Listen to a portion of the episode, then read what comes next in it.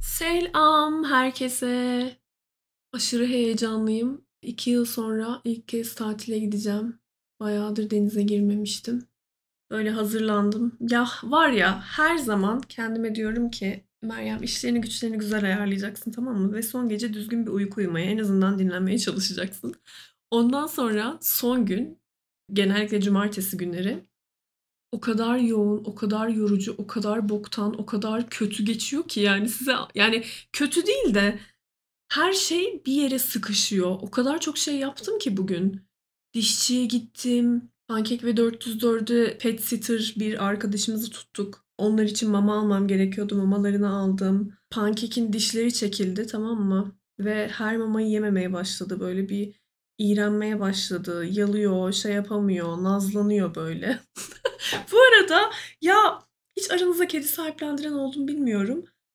Kedi sahiplendirince hep kediyi böyle çok iyi tanıyormuş gibi bir his oluyor içinizde. Sahiplendirdiğiniz kediye karşı içinizde bir sevgi, bir tatlılık, bir böyle güzel bir his oluyor.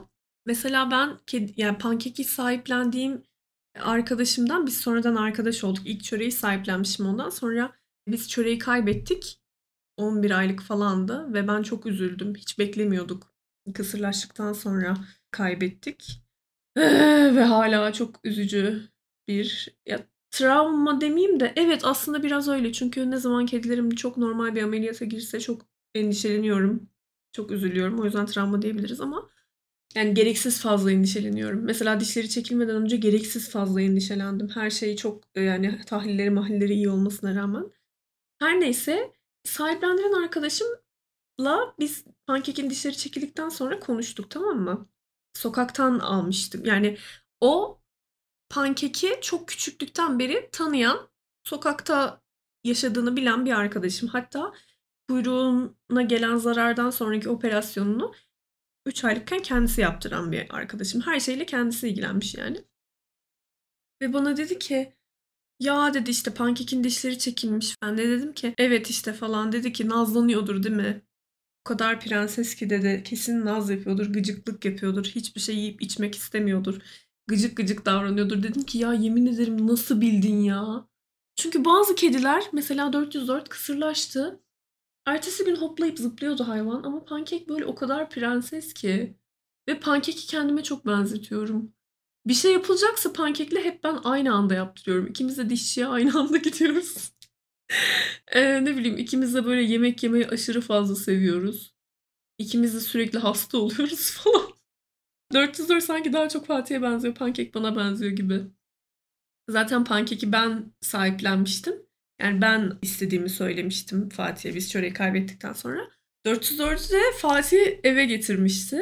Çok yaralıydı. O dükkanının önünde bulmuştu. Hatta gençlik hastalığı geçirdi. Çok ağır hastalık falan atlattı. Öyle hastalık falan atlatınca o kadar uğraşınca ben şey gibi davrandım tamam mı? Fatih dedi ki asla şey yapmıyoruz sahiplendiriyoruz bilgin olsun. Ben sadece yaralandığı için getirdim eve falan dedi. Ben de tamam falan. Tamam ya sahiplendireceğiz ilan açacağım iyileşsin falan derken tabii ki yani bağlandık ve gençlik hastalığı da çok ölümcül bir hastalık. %50 şansı vardı ve kurtulunca da dedik ki yani biz artık pankek de alıştı zaten yavaş yavaş. E biz artık bu kediyi veremeyiz. Ay o kadar mutlu olmuştum ki var ya. Neyse konu nereden kediye geldi. Ya böyle zaten çok yorucu bir haftaydı. Beynimi toparlayamıyorum. Çok uykum var falan. Ben şimdi tatil moduna girdim dedim ki ay bir de var ya yaşlandıkça insan anneleşiyor ya. Hani mesela temizlik için birini çağırıyorsun ama o gelmeden evi temizliyorsun. Onu hiç anlamıyordum. Diyordum kendime ya öf anne niye böyle yapıyorsun? Bir de herkesin annesi yapıyor. Diyordum ki ya niye böyle yapıyorsunuz falan. O niyeymiş biliyor musunuz arkadaşlar? Çünkü ev bir günde bir günde kadının onları halletmesi imkansız kendi başına. Yani bir şeylerin ucundan sizin tutmanız gerekiyor ki mesela çamaşır bulaşık gibi ufak tefek şeyleri sizin yani ya da atıyorum bir işte kedinin kumu değişecek, kum kabı yıkanacak. Yani böyle ıvır zıvır işler aradan çıksın ki kadın bir günde bütün her şeyi halletsin. Ufak tefek şeyleri de ben halletmiş olurum gibi. Böyle bir içgüdüsü oluyor insanın yani. O yüzden annem gibi ben de dolaplardaki kullanmadığım şeyleri çıkarıyorum. Bu arada onu da yapmak gerekiyormuş. Belki size daha önce bahsetmişimdir ev dekorasyon videomda. Bir tane ev dekorasyon videom var. Orada temel şeyleri anlatıyorum. Ben de hemen öğrenip tez canlı gibi size anlatmıştım ya o videomda. Ayda bir veya haftada bir kullanmadığınız veya işte evde gerçekten hiçbir vasfı olmayan eşyaları yani ya satacaksınız ya atacaksınız ya vereceksiniz bir şekilde kurtulmak gerekiyormuş. Buna purging diyor deniyor. Evi boşaltmak yani. Neyse işte ben de öyle pur- purging yapıyordum. Sonra pazartesi o şekilde geçti. Ah, ıı. Bir de birkaç tane ya hani böyle mimler oluyor ya. O gün tek bir mail cevaplarım ve günün geri kalanında ben böyle yorgunluktan geberiyorsun falan. Ya yemin ederim ama ben buna inanmıyorum biliyor musunuz? Hani böyle bir mail ce- cevaplayınca nasıl yorulursun ha ha ha falan gibi bir şeye inanmıyorum. Çünkü o maili cevaplamak için gereken yani sonuçta iş mailleşmesi ve onun için gereken enerji o kadar yani bir toplantıya girip çıkmış oluyorsun aslında. Resmi bir iş mailleşmesi yaşıyorsan bir toplantıya girip çıkmış gibi oluyorsun. Özellikle uzun bir mailleşme ise ve işbirliği falan mail ise yazdıklarıma böyle dikkat edip gayet resmi, düzgün davranmaya çalışıyorum. o yüzden bir mail attıktan sonra böyle bugün Aa, bittim abi falan oluyorum ve bence çok haklı bir his bu yani. E, çok fazla da mail vardı. Hala var.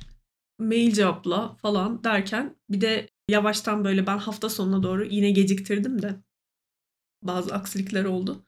Anlatacağım şimdi hepsini. Hafta sonuna doğru videolarımı planlamaya başlarım. Podcast'i de planlamaya başlarım. Konuları yazarım kenara.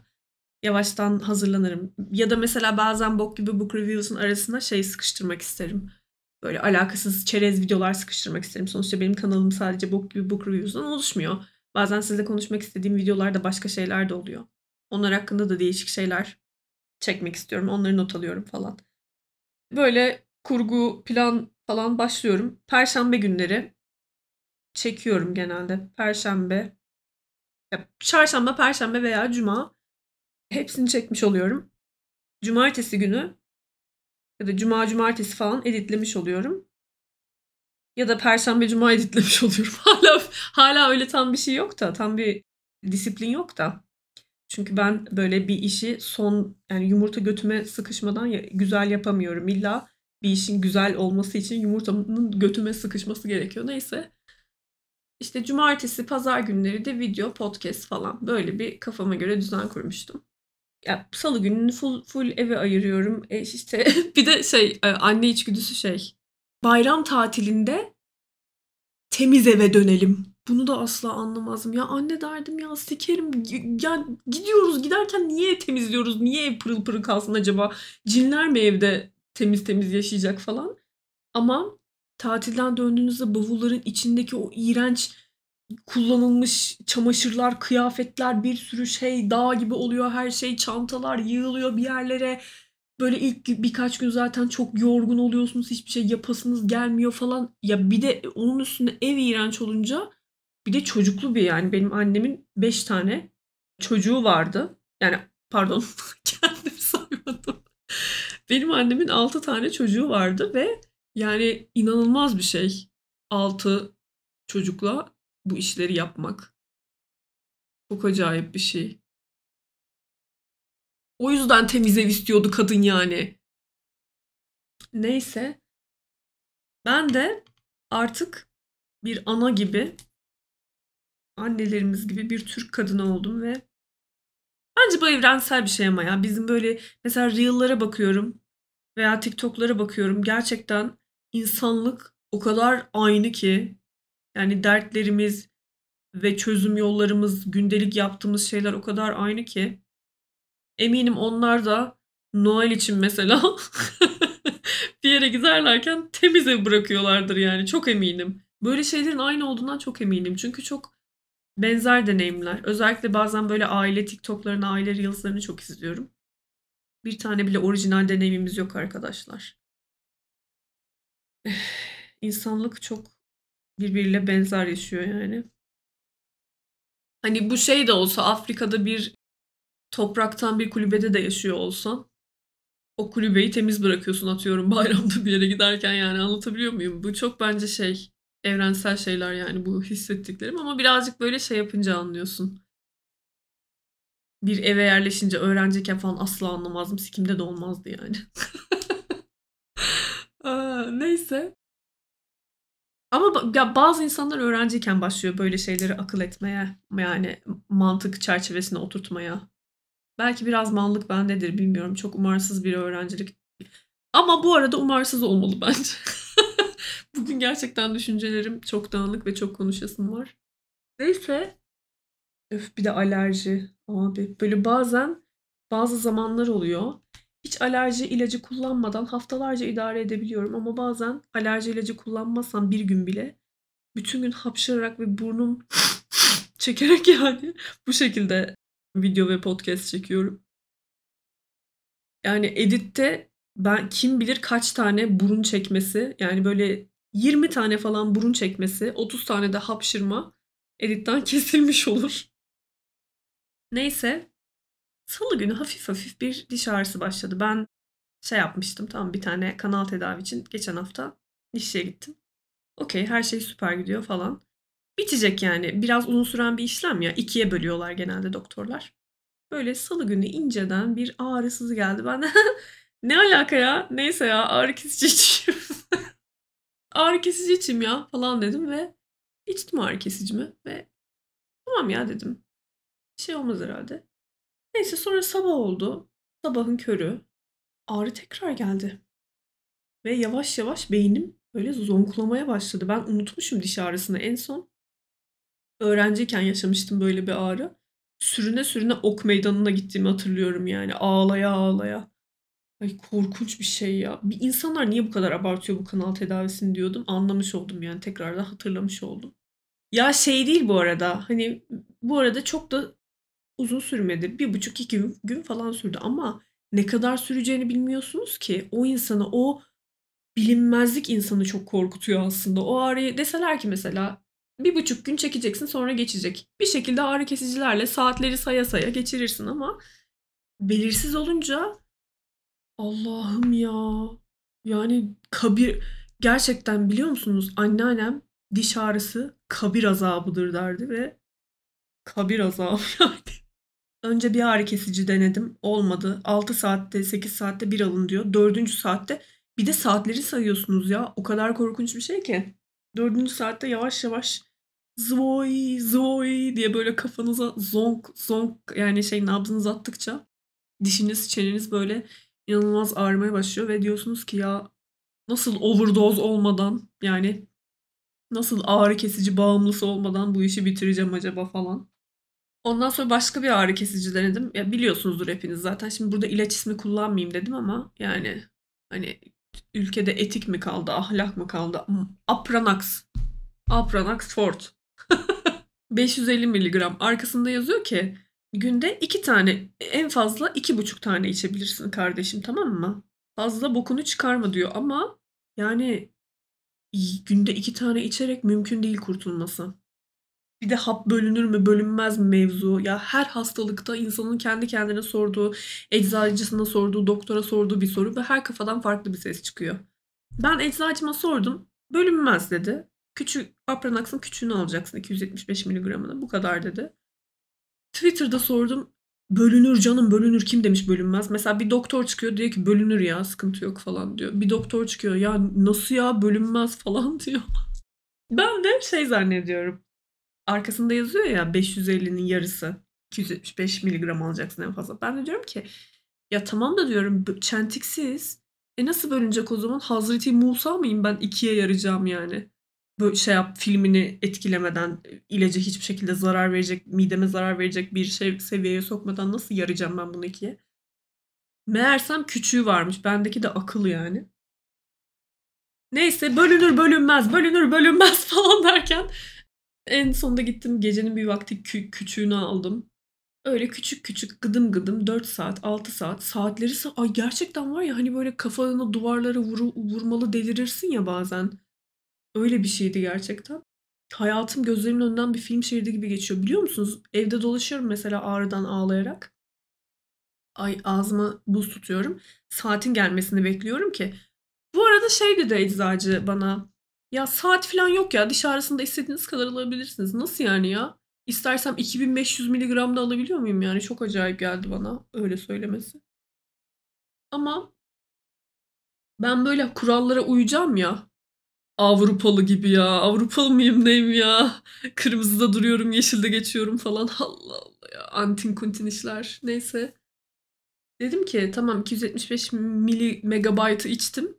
Ama 4 saat geçti daha. 2 saat daha dayanmam lazım. Neyse kafamı taşlara duvarlara vuruyorum. Şaka yapıyorum bu arada öyle değil de. Ağzıma buz tutuyorum geziyorum evin içinde. Allah'ım diyorum. Yani böyle bu ağrıları çeken insanlar ve başka ülkelerde diyelim fakir ülkelerde antibiyotiğe parası yetmeyen ya da ağrı kesiciye parası yetmeyen bir şekilde bu ağrıları yaşamak zorunda kalan insanlar var ya. Bu nasıl bir ağrı, bu nasıl bir acı? Bütün insanlık tarihi gözlerimin önünden geçmeye başladı. Allah'ım insanlar, hele hele hayvanlar, hayvanları kimse umursamıyor. Onların da dişleri var. Memelilerin dişleri de bizim gibi ağrıyordur, acıyordur. Ne yapıyorlar acaba falan böyle.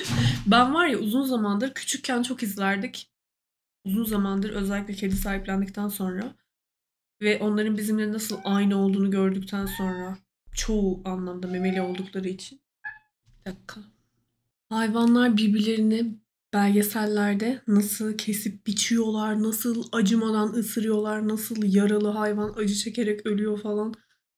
Bunları bayağıdır görmedim, izlemedim. Böyle vahşi hayvanların birbirleriyle olan etkileşimleri, doğada güçlü olan hayatta kalır falan böyle şeyleri uzun zamandır yani hiç tahammülüm yok yani böyle doğa doğada hayvanların birbirini yemesi olayına. O kadar nasıl söyleyeyim? O kadar steril bir hayata alıştım ki mesela kedilerim avlanmak zorunda değil. Ben zaten onlara konserve mama veriyorum falan. Onların içinde var bütün hayvanlar. Asla birbirlerinin ya hiç aklımdan çıkmayan bir tane video var. Böyle bir tane kaplan aslan mı ne artık mandayı taşağından tutuyor. Allah o görüntü var ya ben ölürken herhalde hayatım gözlerimin önünden bir film şeridi gibi geçerken gözümün önünden geç, geçecek bir kare yani bundan eminim. Neyse. böyle şeyleri izlemiyorum ve böyle şeylerin aslında biraz böyle varlığını reddetmek gibi de olmuyor ama kabullenmek istemiyorum aslında. Nasıl yani ya? Memeliler, insanlar, hayvanlar nasıl bu kadar ağır yaşayabiliyorlar? Nasıl acı çekerek ölüyorlar? Hayatta nasıl insanlar benim kadar şanslı değil?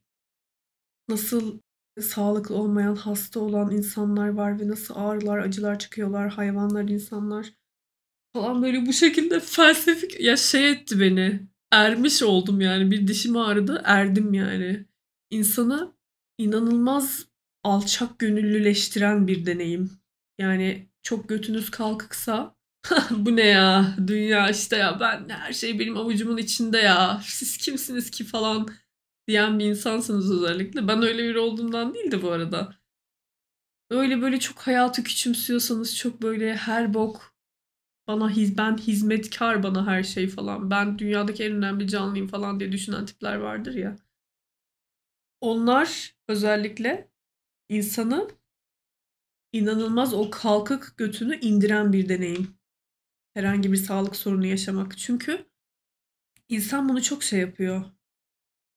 Böyle çok aman falan diyoruz sağlıklı olunca ama sağlık aslında en temel şey. Yani sağlık yoksa sen yoksun. O yüzden baya baya hatırladım yani sağlığın ne kadar önemli bir şey olduğunu. Bu da aklıma şey getirdi. Konuyu zenginlere bağlamak istiyorum. Hani işte insanlara acımak falandan açıldı ya konu. Bir de herkesi küçümsemek. Buradan açılsın. Şu Titanic olayını konuşalım arkadaşlar. Odadaki fili konuşalım. Şimdi Titanic'in bu arada çok etkileyen bir şeydir beni Titanic. Çünkü biz çok küçükken çıktı bunun filmi. 98 kaç yaşındaymışım ya? 6 yaşındaymışım. Ben 6-7 yaşlarındayken böyle bu Titanic acayip şey bir filmdi. Hatta Celine Dion'un My Heart Will Go On Titanic'in şarkısı ilk bilgisayarımızda Windows 98 bilgisayarımızda ilk yüklü olan şarkılardan biriydi. Winamp'tan çalıyorduk falan böyle. Sonra Behzat ve Süheyl Uygur'un Pazar Keyfi mi öyle bir programı vardı. Şahane Pazar. Orada Titanic'in skecini yapıyorlardı. Ama her pazar yapıyorlardı o skeci. Böyle şeyin ucunda, geminin ucunda o Titanic pozundaki Leonardo DiCaprio ve Kate Winslet'ın Titanic pozunda durduğu pozdan skeç yapıyorlardı. Çocukluğumun temel yapı taşlarından biridir benim Titanic. O yüzden bir, bende ayrı bir yeri vardır. Bir de küçükken anlamazdık ama büyüdükçe daha bir ilginç olmaya başladı. Mesela belgeseller izlemeye başladım. Sonra Titanic'te ölenlere ne oldu? Bedenlerine ne oldu? Gemiye ne oldu? Bunları böyle çok merak edip araştırdığım zamanlar olmuştur. Bir de şey muhabbeti var tabii. Kur'an'ı yırtan kız gibi klasik bir muhabbet vardır ya. Bu gemiyi Allah bile batıramaz demiş. Allah'a böyle kafa tutmaya çalışmış ve e, hemen Allah da cezasını vermiş. Titanic'i batırmış ya. Böyle beylik laflar etmeyeceksin yani. Asla böyle günah işlemeyeceksin falan diye bayağı bir bunun da muhabbeti dönerdi. Bilmiyorum sizin okullarınıza döner miydi? Ben çocukken çok duydum yani. Allah bile batıramaz demiş biliyor musunuz? O yüzden batmış falan diye. O muhabbet de çok vardı. Her neyse işte bu Titanic'in Ocean Gate diye bir şirket varmış bilmeyenler için. Bu arada bu olayı herhalde bilmeyen yoktur. Bu hafta duymamış olan yoktur ama yine duymamış olan varsa kısaca özetleyeyim. Ocean Gate diye bir şirket var. Bir turizm endüstri araştırma ve keşif için denizaltı sağlayan bir Amerikan şirketi. Bu denizaltına 5 tane inanılmaz zengin milyoner değil artık milyarder falan olacak. Yani dünyanın yüzde biri olan insanlardan birileri biniyorlar tamam mı? Beş kişi. Ondan sonra iniyor ve haber alınamamaya başladı. Ve oksijenleri çok sınırlı. Ve ben içine baktım ben kocaman denizaltı zannediyorum. Meğer küçük hani gemilerin bir de kayık formu vardır. Gemi inanılmaz büyük bir şeydir. Cruise ship falan acayip büyüktür ama kayık minicik bir şeydir. Böyle içinde ayakta bile duramadıkları bir cihaz. Minnacık bir şey. Orada 5 tane insan arka arkaya oturuyor. Ayağa bile kalkabilecekleri bir şey değil. İnanılmaz klostrofobik zaten. Ben asansöre bile binemeyen bir insan olarak ona nasıl binmişler. İşte bundan kaynaklanıyor bu da. İşte o kadar çok konforlu hayatlar yaşıyorlar ve o kadar kaç veya savaş içgüdüleri o kadar az tetikleniyor ki bizim gibi hayatları tehdit altında yaşamıyorlar sürekli. Bizim hayatımız sürekli ekonomik tehdit. Karşılaştığımız sorunlar oluyor. Bu insanların hayatında o kadar hiç sorun olmuyor ki kendilerine sorun alıyor, arıyorlar tamam mı? Böyle bir seviyedeler, böyle bir konfor seviyesindeler. Hiçbir şeyden de korkmamaya başlıyorlar. Biz mesela uçağa binerken bile mesela ben bir kere Trabzon uçağı hatırlıyor musunuz? Pistten kaymıştı. Az daha denize giriyordu. Burnuna kadar gelmişti. Şu an pide salonu mu ne yapmışlar? Ben mesela bir insan olarak uçağa bindiğimde ya işte pistten kayacak mı falan diye böyle kaygılarım oluyor. Bunların özel jetleri olduğu için hiç öyle kaygıları olmuyor. Nasıl olsa dünyanın en iyi uçaklarına biniyorlar. En iyi pilotları kullanıyorlar falan. Böyle hayatlarında hiç bizim yaşadığımız sıkıntıları yaşama şansları yok bu insanların. Bu yüzden acayip değişik deneyimler arıyorlar kendilerine. Bu fight or flight içgüdüleri yani savaş veya kaç içgüdüleri, konforsuzluk içgüdüleri biraz tetiklensin diye insani olarak. O yüzden böyle acayip işlere giriyorlar. Gidecekmişler minicik denizaltıyla Titanic'in kalıntılarına bakacaklarmış. Bir de şunu çok yazan oldu yabancılardan. Ya işte onların Titanic'te ölenlerin ruhlarını rahat bırakır mısınız? Artık onları daha fazla rahatsız etmeyin falan. Bu da çok ilginç bir yaklaşım değil mi? Ruhlarını don't disturb their souls. Ne alaka değil mi? Biz hiç öyle düşünmeyiz. Gidip inecekler yani böyle sırf bu merak için gitmişler. O klostrofobik şeyin içinde 5 kişi hatta bir tanesi 19 yaşında bir çocukmuş. Bir tanesinin oğluymuş. Milyar, milyoner, milyarder adamın işte oğluymuş. O hiç binmek istememiş, çok korkmuş, çok panik olmuş ama babasını kırmamak için babalar gününde binmiş yani. Çok üzücü bir olay gerçekten. Orada olmayı hiç istememiş. Allah'ım ya şu an içindeki fotoğraflara bakıyorum. Buna bu geziye daha önceden de çıkan insanlar ve gerçekten minnacık. Gerçekten minnacık ve bunun sonradan bir joystickle, Logitech'in bir joystick'iyle kontrol edildiği ortaya çıktı. Yani Ocean Gate şirketinin inanılmaz güvensiz bir şekilde bu işi yaptığı ortaya çıktı. Hiç oraya dalmaya yetkisi olmayan, güvenlik önlemleri olmayan. Bir de şöyle bir şey varmış. Denizin altına indikçe yani dünyada mesela artık uçaklar var, helikopterler var, insansız hava araçları var. Eğer yeryüzünde kaybolursan veya havada kaybolursan bulunma şansı yüksek yani. Ama denizin altına dibine indikçe yani denizin dibi hala inanılmaz korkunç, çok gizemli ve keşfedilmemiş. Denizin altında hiç bilmediğimiz derinliklere indikçe böyle çok acayip bulacağımız yaratıklar var hatta araştırabilirsiniz. Çok gizemli hala. O yüzden denizin dibine indikçe insan teması kurma şansın azalıyor. Ne internet çekiyor ne sana ulaşabilecek başka bir şey var. Denizaltı arama kurtarma çalışmaları gelişmiş değil insanlık bu kadar gelişmesine rağmen. Çünkü gerçekten çok büyük ve gerçekten hiç imkanı yok. Böyle samanlıkta iğne aramak gibi bir şeymiş yani. Ya ben bunu bilsem mesela böyle bir şey bana söyleseler beni var hiçbir güç ona bindiremez. Derim ki ya direkt abi ben beni öldürün ama ben bunu bilmem derim yani. Sonra haberler çıkmaya başladı işte. Şu anda oksijenin bitmesine şu kadar dakika kaldı, şu kadar saat kaldı falan filan diye. Millet de dalga geçmeye başladı. Madonna'nın Minutes şarkısını yayınlayanlar mı dersin? Değişik mimler, espriler yapanlar mı dersin? Bir onlar çıkmaya başladı. Bir de ya siz ne yaptığınızı sanıyorsunuz siz? Ben onun avukatıyım diye gelip ya sonuçta insan onlar. İnsanlara hiç acımıyor musunuz? Onlar orada işkence çekerken siz burada işte şey yapıyorsunuz, dalga geçiyorsunuz. İnsanlık gerçekten ölmüş ya falan. İnsanlar ikiye bölündü. Bir grup insan ya milyardere mi acıyorsun ya cidden milyardere acıyor musun şu anda diyor. Bir grup insan da ne olursa olsun onlar insan ve tabii ki empati duygum yüksek bir insan olduğum için evet acıyorum diyenler de var. Ben iki tarafa da katılıyorum. iki tarafın da haklı olduğu yanlar var. Bir anda evet gerçekten insan olduğu için acıyabiliriz. Ve ben oksijen bitene kadar öyle çaresizce ölümü beklediklerini düşünmüştüm. Hatta sahte ses kayıtları falan çıktı. Ya Twitter'da mühendisyen diye bir hesap var arkadaşlar. Tüm paylaştıkları yalan herifin ya. Ha ha ha falan diye böyle ses kayıtları paylaşmış. Onların doğru olmadığı ortaya çıktı. Öyle bekleme delirme falan gibi bir hal yok yani. Öyle olsa ben de üzülürdüm gerçekten. Oksijen bitiyor yavaşça, boğuluyorlar falan filan. Böyle şeyler olsa üzülürdüm. Ama direkt inmişler öldüklerini yani öleceklerini anlayamadan direkt 45 dakika sonra bir anda bum diye patlıyor ve parçalara ayrılıyor. Hiçbir şekilde öleceklerini anlamıyorlar. Yani hatta şey diyenler oldu. İşte bunlar birbirlerini yer kesin falan. Ama öyle bir şey zaten vakit kalmayacaktı. Oksijen yok yani. Neyse. Zaten bilinçli bir şekilde de yani anlamadan gitmiş hepsi. Acısız bir ölüm olmuş.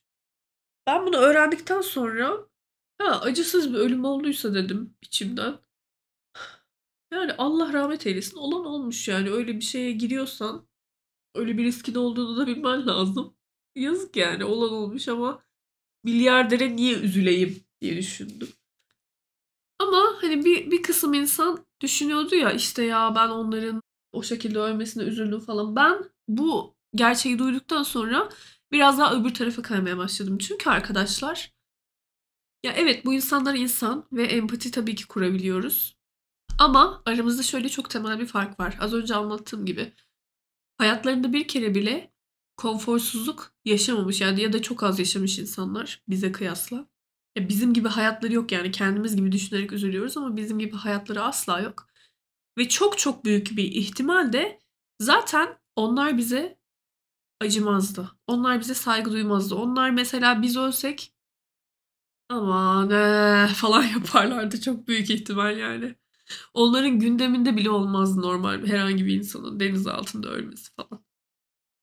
Ya da her gün bir sürü büyük acılar oluyor, trajediler oluyor dünyada. Milyarderler ne kadar yardım ediyorlar? Hiç umurlarında bile olmuyor. Hatta milyarderler para istifliyorlar. Yani bu para istifleme olayının üzerinde yükseliyor. Yani fakir insanların emeklerinin üzerinde yükseliyorlar aslında. Hiçbir e, insanı sömürmeden aşırı zengin olamazsın. Yani milyarder olmak için şöyle bir sistem arkadaşlar. Milyarder olmak için mutlaka minimum maaşla çalıştırdığın yani böyle çok bir şekilde gücünü, emeğini, bir şeyini sömürdüğün işçiler olmak zorunda. Tamam mı? Diyelim en basitinden bir yemek zincir, yiyecek bir fast food zincirinin başındasın. O fast food'u pişirenleri, kuryeleri falan bir şekilde onların emeklerini sömürmeden, onlara hak etmedikleri maaşları vermeden yükselemiyorsun yani. Düşük maaş vermek zorundasın. Ve para istifleme. Yani ihtiyacın olandan çok daha fazla paran olması, çok daha fazla kıyafetin olması, çok daha fazla araban olması, çok daha fazla evin olması, çok daha fazla uçağın olması. Yani sana ailene değil, sülalene değil, herkese yetecek, dünyadaki herkese yetecek kadar eşyan olması ama benim bun, benim bunlar lan ellemeyin falan demez. Buna istiflemek diyorum ben. İstifçilik yani bu başka bir şey değil. Bu istifçiliği yapınca bir de ben şimdi bu bazen zenginleştiriyorum ya. Twitter'da da eleş, e, pardon Instagram'da da eleştirdim geçen dedim ki bir UC Berkeley'de yapılan bir araştırmaya göre Monopoly'e bir insanı iki zar atma hakkı vererek başlatıyorlar. Diğerlerine de tek zar atma hakkı vererek başlatıyorlar. Oynatıyorlar Monopoly. Tek zar atan insanlar tabii ki iki, iki kat zar atan insan kadar iyi oynayamıyorlar ve başarılı olamıyorlar. Ama iki kat zar atan insan, tek kat zar atan insanların bunun kendi suç olduğunu düşünmeye başlıyor. Bir sosyal deney bu. Ve kendi iki kat zar atmasının da kendi başarısı olduğunu falan düşünmeye başlıyor. Oyundaki becerisinin ve başarısının yüksek olduğunu düşünüyor iyi oynadığı için falan. Bunu kendine yontuyor yani.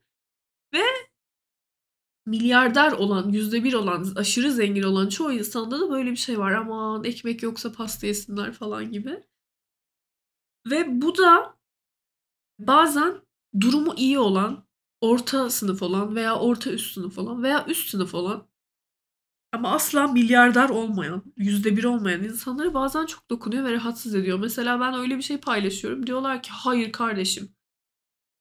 Benim işte dedem şöyle çalıştı, babam böyle yaptı. O yüzden ya da işte biz ben buna inanmıyorum. Bence kendi şansı çalışmıyorsam mesela ben çalışmıyorsam tembel olduğum için e, zengin değilsem çalışmadım ve tembel yeterince çalışmadım ve tembel olduğum için öyle bir şey yok. Çalışan kazanır falan diye bir şey yok.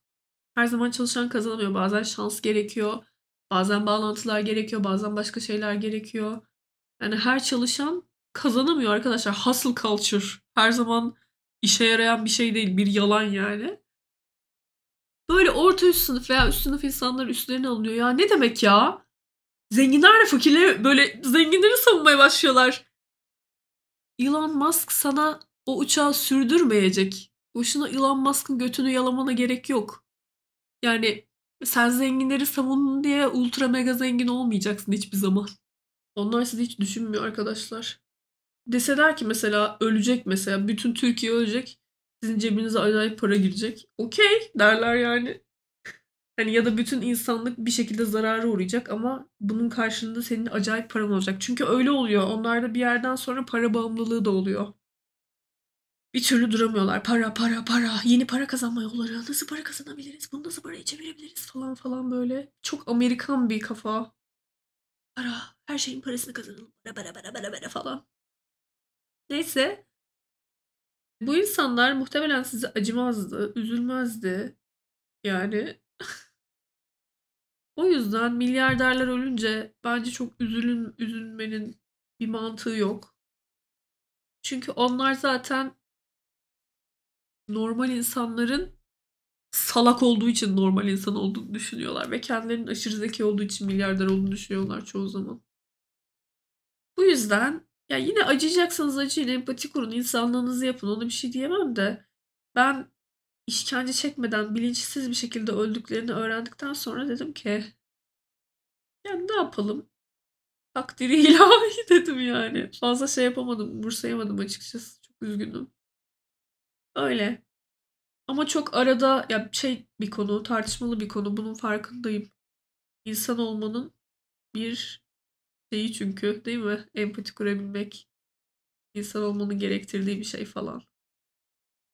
O yüzden çok tartışmalı bir konu ve yorumlarda da çok tartışanlar olacaktır bu konuyu eminim. Ama ben şey düşünüyorum. Bizim çoğu yani Bence çok kişi benimle aynı düşünüyordur ya. Aman sikerim ya, peynir olmuş 85 lira. Milyarderin ölmesine mi üzüleceğim falan diyenleriniz de az değildir bence içinizde. Her neyse arkadaşlar ya biraz etik, ahlak böyle şeyler konuştuk. Ve kapatmak istedim. Yine her zamanki gibi hiçbir şeyi yetişti. Ya yetiştirdim de her şeyi. Uyuyamıyorum genelde. Hep sabaha karşı oluyor benim bütün işlerimi tamamlamam ve Fatih uya böyle uykusunu güzelce almış oluyor. Diyoruz ki arabaya biniyoruz. Diyoruz ki çok güzel bir e, kitap dinleyeceğiz. Storytel'den falan. Ya çok güzel bir video serisi. Ben ilk 5. dakikada uyumuş oluyorum. Umarım yarın öyle olmaz. Ay çok heyecanlıyım. Bu arada eğer gidenleriniz varsa bir yere tatile veya işte bir memlekete oraya buraya arabanızın arkasına kedi maması koymayı unutmayın. İlla köpek maması olacak diye bir şey yok. Köpekler kedi maması da yiyebiliyor. İçindeki et miktarı köpek mamasından daha yüksek olduğu için. Bir de köpek mamalarım çok iri. O yüzden sadece kedi maması alsanız bile yeter. Yolda gördüğünüz aç köpekleri kedilere verebilirsiniz. Çünkü yola atılan, terk edilen, aç bırakılan, yaşam savaşı veren çok fazla hayvan var. Bir de yaralı hayvan bulursanız neydi? Pader. Pader diye bir dernek var. Onlara ulaşabilirsiniz. O şey demişti. Yaralı hayvanın fotoğrafını çekin, konumunu atın. Biz size en yakın derneği veya en yakın gönüllüyü, en yakın size yardım edecek kişiyi bulmaya çalışacağız diye. Aklınızda bulunsun. Öyle. Mamaları da yükledik arabaya. Bakalım nasıl olacak. Heyecanlıyım.